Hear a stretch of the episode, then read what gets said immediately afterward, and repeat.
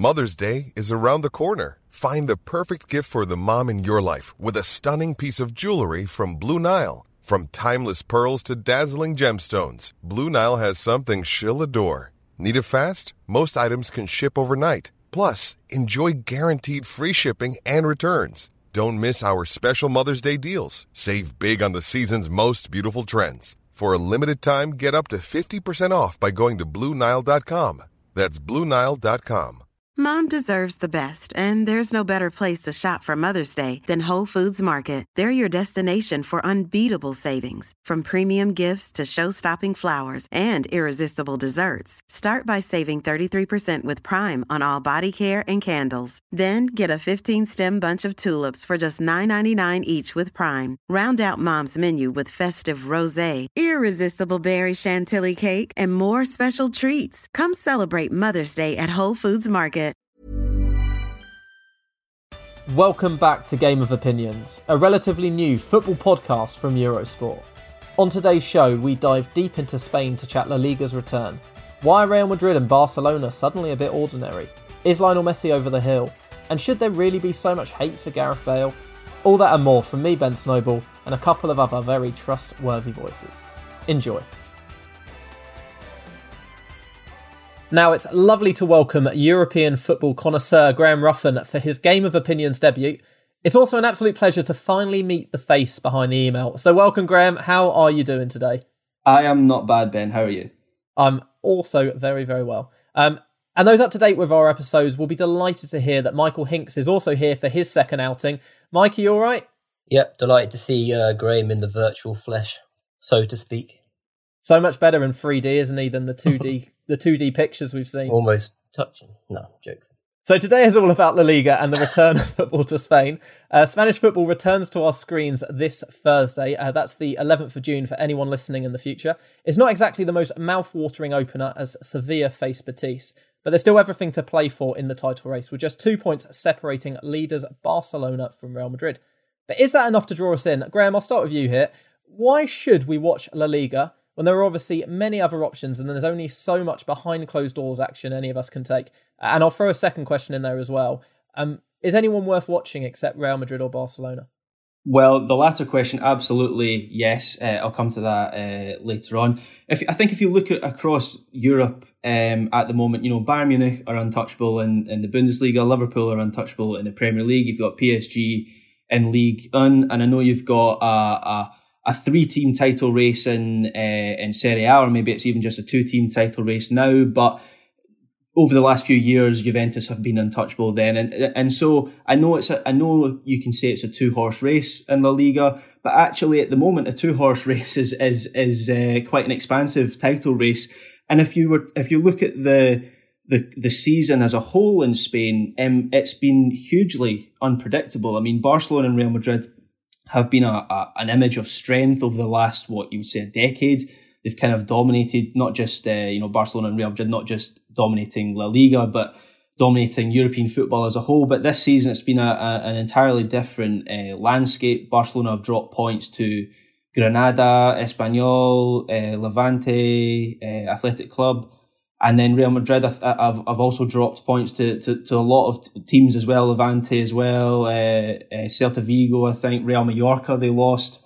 I think early in the season they lost to, uh, or they drew at home to Valladolid. So the, a lot of unpredictable results. And I don't see that changing after, after the restart. You know, I think these two teams are in the midst of a, of a transition between generations. They're not entirely sure of their identity as sides. And, and, and I don't think the, the three month hiatus or however long it's been will, will change that. So, yes, these two teams are at the top of the Liga as they always tend to be, um, although Atleti have obviously disrupted them a little bit in recent years, but there's a, there's a lot more to the context. Mike, you're returning to the UK, well, recently after a, a year's sojourn in Madrid or so. How do you see the return of the Liga? Are you are you as excited as, as Mr. Ruffin? Yeah, I think it's actually watched that Mitchell and Webb sketch where they just get excited because it's football, football, football all the time, and there is wall to wall football. Watch the ball, watch it move. Every, every single day there will be a win, a loss, or a draw for every team. But no, there's two or three matches every single day as promised for the next three weeks, and that's just what they've scheduled. And I think they'll probably fulfill that promise until the end of the season. And as Graham said, we actually have a title race with a bit of a twist, really, because instead of watching these two teams gung ho going for 100 points, we've actually got the, the clear possibility that they might not even get to the mid 80s, even. Um, looking back, I think it's 2006 7 where Real and Barca tied for 76 points, and I think Real won on head to head, I guess it would be, or maybe goal difference back then, which is like 76 points to win a league. And we're so used to them running away with it these days that yes, they're still going to run away with it, but it is with a difference because you look at the remaining 11 fixtures for both teams and six home, five away for Real Madrid, five home, six away for Barcelona. You don't even know if how much home advantages is going to count anyway. And you look at basically every fixture and you don't really say that there are any bankers, especially for some of these away games with Real going to Sociedad and Barca going to Sevilla quite early on in, well, later this June.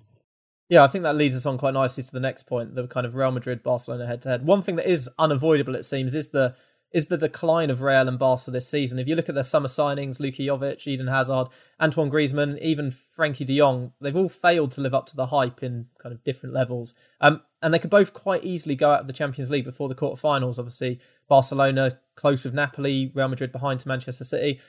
And as you've both mentioned, Barcelona, they've well, they've lost five games this season already. There's still nine games to play. The last time they lost more than five times in a season was 12 years ago. Why is it? Is it just the new signings, or is there other reasons why they're just a bit naff this year, both clubs?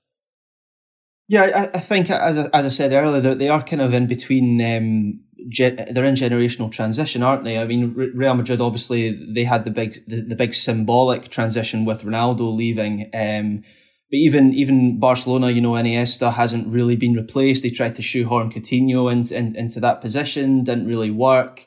Um, you know, they, they've spent a lot of money on uh, Artur, who I actually think is a great player and looks like a Barcelona player. But now there's rumours that he's going to go to Juventus. They're trying to try, trying to push him out the door. Griezmann is coming, and I think um, he's a great player. Griezmann, there's absolutely no doubt about that. And I think there is a recognition. It, it's different to Coutinho. You know, I think with Coutinho, a lot of Barcelona fans struggle to see what the the fuss was about. He he kind of looked out of sorts in that team in that he he always thrived in the Premier League on on chaos, and at Barcelona you you don't really have that level of chaos. It's all very structured, and you have to fit into their system. Coutinho is a great, eh, sorry, Griezmann is a great player, but being a great Barcelona player is, is, is something it's entirely different. And then how, how does he fit in with with Messi and Suarez? I think a lot of the time Barcelona now it's almost like they buy players without thinking of how they, they they're going to fit into their team. Um,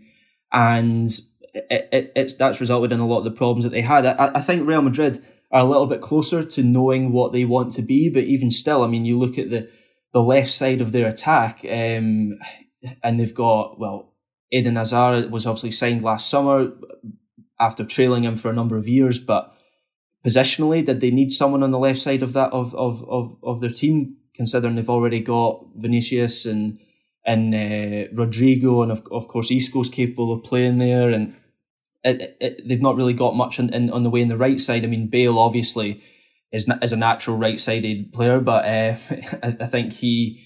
Uh, well, if you're to believe the Madrid press, he's spending more of his time uh, focusing on golf than on playing for Real Madrid. Um, Rodrygo has played out on that side, but he's more kind of uh, natural on the left. So uh, uh, both teams kind of struggling similar from similar um, kind of lack of clarity, not really knowing what what what what's coming next. I mean, Real Madrid at least have players like Odegaard at, at Sociedad, which, by the way, you asked me earlier who's who's been worthwhile watching outside Barcelona and Real Madrid. Well, La Real have been excellent this season. I'd say try and catch one of their games. It was actually a, tale um, earlier in the season from I think it was a Sid Lowe article that I read that said um, I can't remember. For, it was a third tier team. They they that La Real put eight past in the Copa del Rey, and then in the, in the next match, the third uh, tier team. I wish I could remember who it was, but they they they accepted an invitation to go to the Anoeta to to to watch uh, Sociedad because they they they'd enjoyed watching them being absolutely thumped uh, themselves. So yeah, the, uh, going back to my original point, Odegaard on loan, he can come back um, maybe early. There's talk he might be recalled. He's on a two year loan. Um, Hakimi at, at, Dortmund is coming back this summer, so that's a, a, a long term right back. Even players like Kubo at, on loan at, at, at Mallorca might come back and give them some depth. So I think they're slightly better equipped, but in terms of the ideology and, and their and their philosophical outlook, if you want to call it that, the, the two teams are, are both have their own kind of similar issues.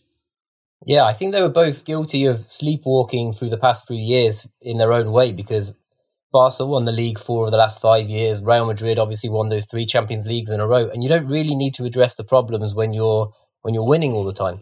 So with I guess with Liverpool obviously winning last year, and Liverpool's a good case in point where they identified who they wanted, who they needed, and they waited for them, or they just went and got them. In the case of Alisson and Van Dijk, so but in the case of Real and Barca, I think only last summer did they really wake up to realize that they needed to make this transition.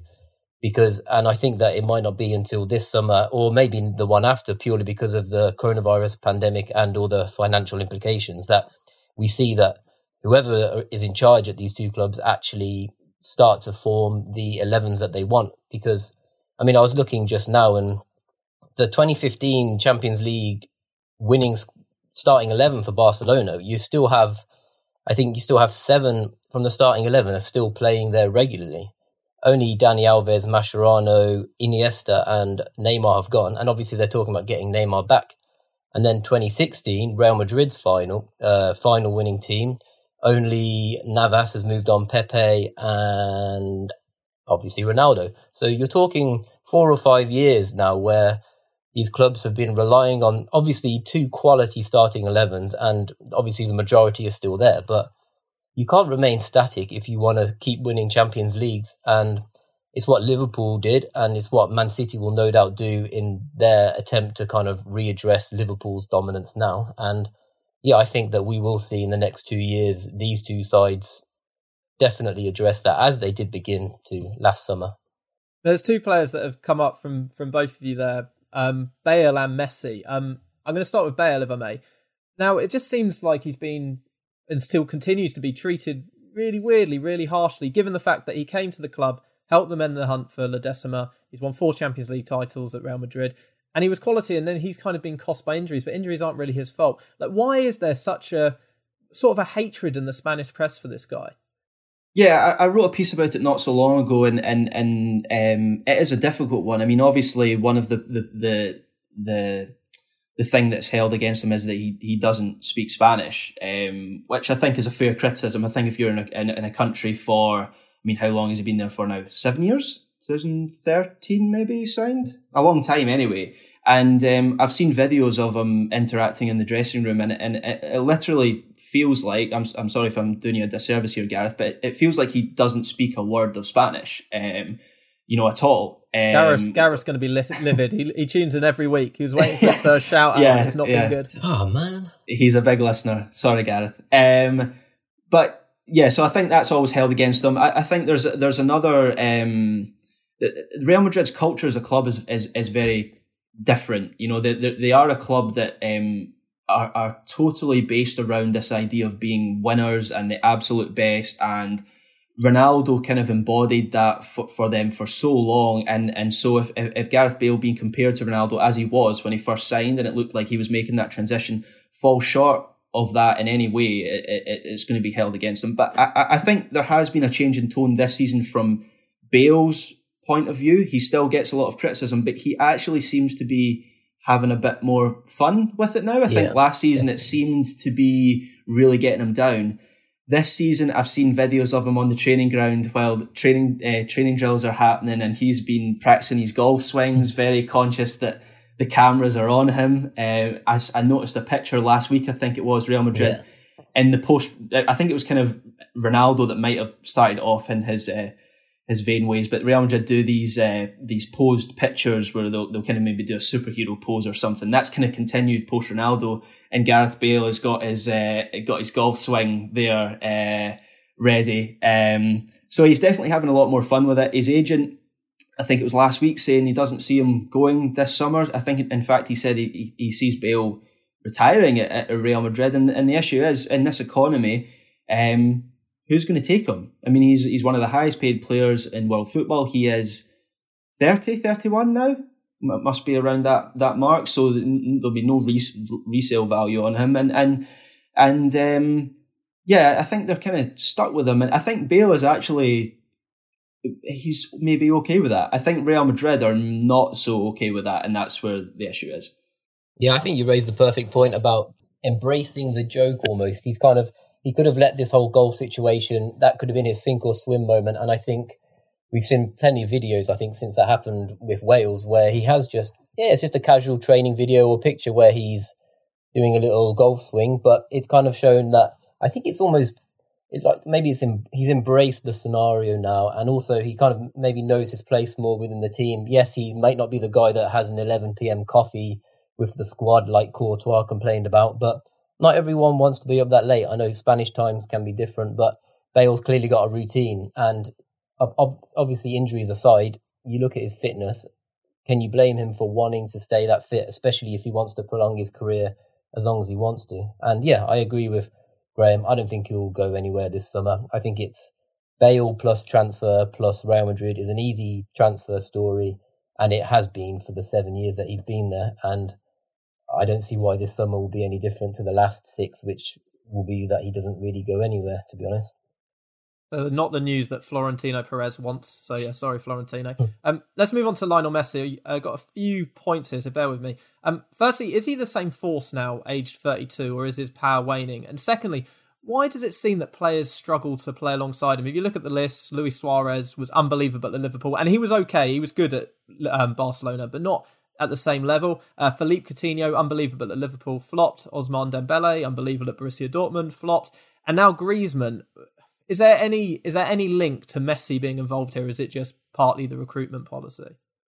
I think a lot of it is down to the recruitment policy. I would I would disagree that uh, about your Suarez point. I think Suarez has been the perfect partner for, for Messi and, and maybe doesn't get the credit that, that he deserves. I mean, I, th- I think he um, the bar- the problem Barcelona now have is they need to find a, a, a Suarez a Suarez clone, and I think that's where the the Lautaro Martinez rumors have come from in that he he kind of has a lot of the same qualities of Suarez. He's, he's quite kind of the, the word I was would use is wriggly. If you know if you know where I'm coming from there, you know quite quite wriggly can can squirm through challenges when he looks like he, he should lose the ball. Comparisons also been made with Aguero. I think he has a bit of a hybrid between those those those two players. So I, th- I think of all the players they've been linked with over the last few years and have signed, I think Martinez kind of makes the, the most sense.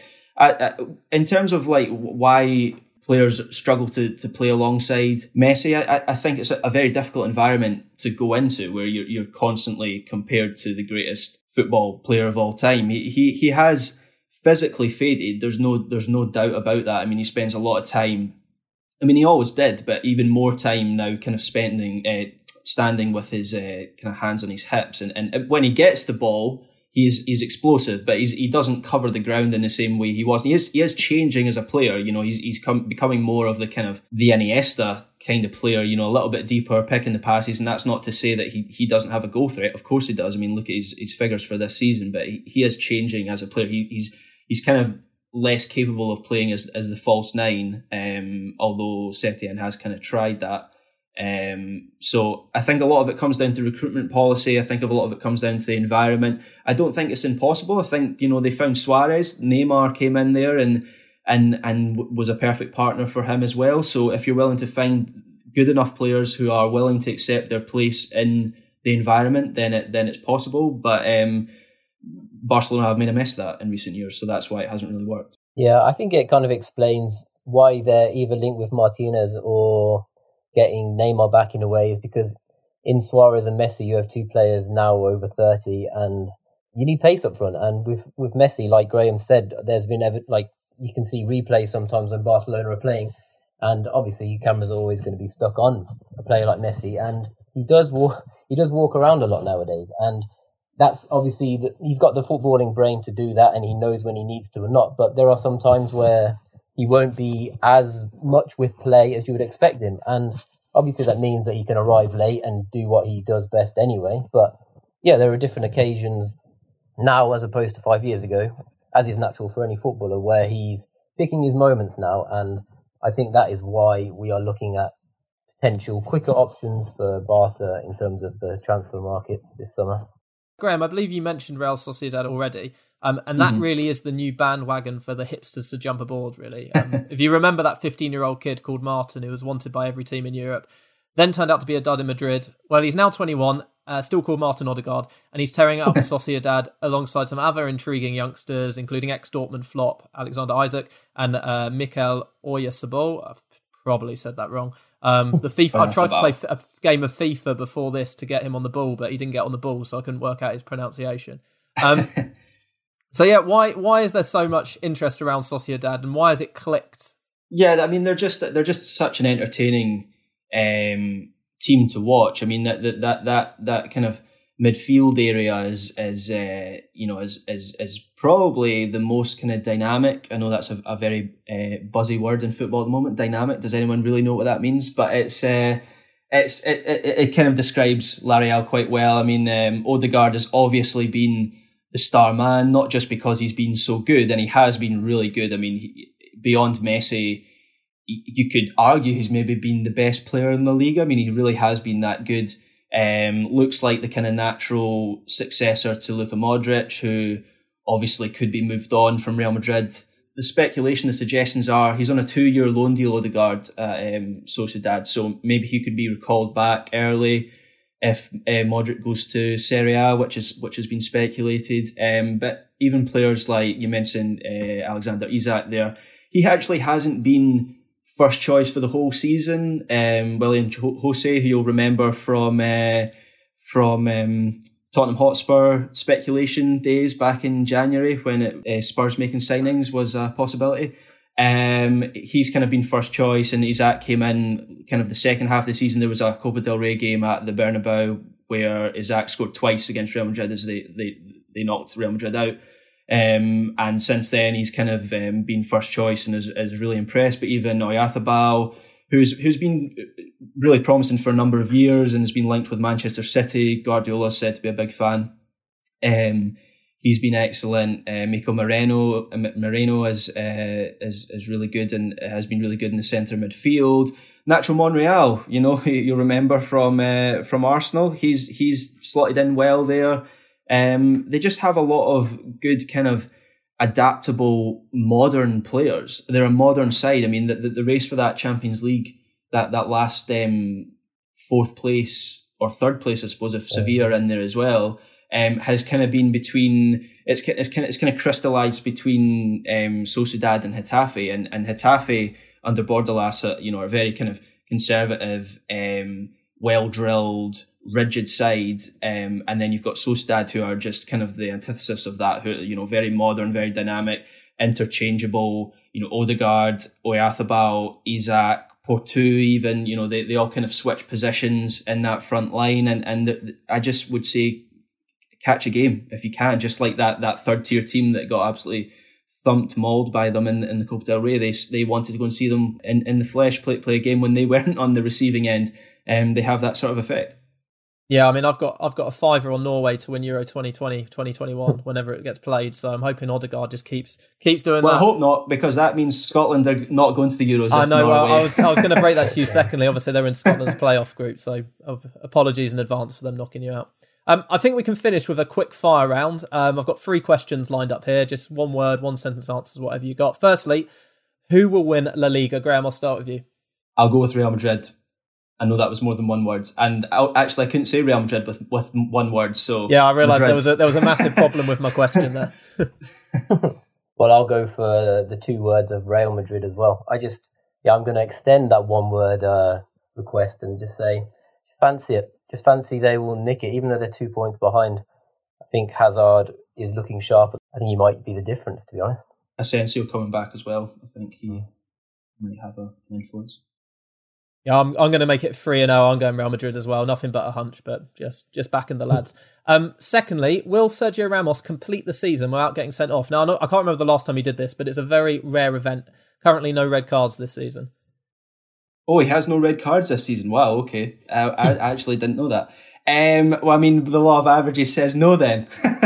I was going to have a look through the fixtures there to see which ones might rile him up, but I would just go no straight off the bat because you can't get a whole, through, a whole way through the season without seeing red. No. Yeah, first minute against Eibar this Sunday. yeah. I think I think he'll manage it before kickoff. So yeah, another clean sweep, three and zero. Um, and finally, I didn't put this one in the notes, so you'll have to just ad lib for this one. Um, will Zidane and Setien start the seasons at Real Madrid and Barcelona as in next season? No, uh, Setien. I I, I, it could go either way, but I think Setien will be replaced at Barcelona. I think Messi's comments recently were pretty notable about them not being able to win the Champions League playing his style. Um, he felt like a bit of a stopgap. Anyway, this is definitely more than one word, but uh, yeah, I think he will be hmm. replaced by who? I don't know. It might depend on the kind of political situation there and whether there's a new regime coming in. That's what Xavi's wait, waiting on as as, yeah, as, yeah. as a new lead, a new president. Yeah, I think I think both will stay. Ask me again in August because what, when uh, when the season started. well, well, uh, okay, ask me in September when uh, the first games are scheduled for. But um, yeah, no, for the same reason, I think I think Zidane will stay, and I think that Setien will try and argue that he hasn't had a full season yet, essentially. And would it be harsh? Yes, but would it be very like La Liga or those two clubs especially to get rid of someone that early? Yeah, it would be. So yeah, come back in August, please. Okay, and I'll, I'll, I'll agree with Mike here. I think it's far too early to get rid of Setien, regardless of what Messi says. Um, so yeah, brilliant. Um, I think we're all Spanish footballed out, to be honest. Um, remember, you can catch live text commentary from all the big matches from La Liga's return on Eurosport.co.uk, starting with Sevilla Betis on Thursday at 9 pm UK time. Uh, Barcelona travel to Mallorca at 9 pm on Saturday, while Real Madrid host Eibar at 2 pm on Sunday. Graham, thanks for joining us. Absolute pleasure having you on the show. Impressive debut, I'd say. Thank you very much. Nice to see uh, actual faces for once. I don't think I've seen a face for three months, so it's uh, it's been a novelty. That's disturbing. I recommend you go outside for a walk then. Um, and Mike, thanks to you as well. Yes, there's my one word answer. and thanks to you at home. You've been listening to Game of Opinions from Eurosport. Have a great rest of your day and take care.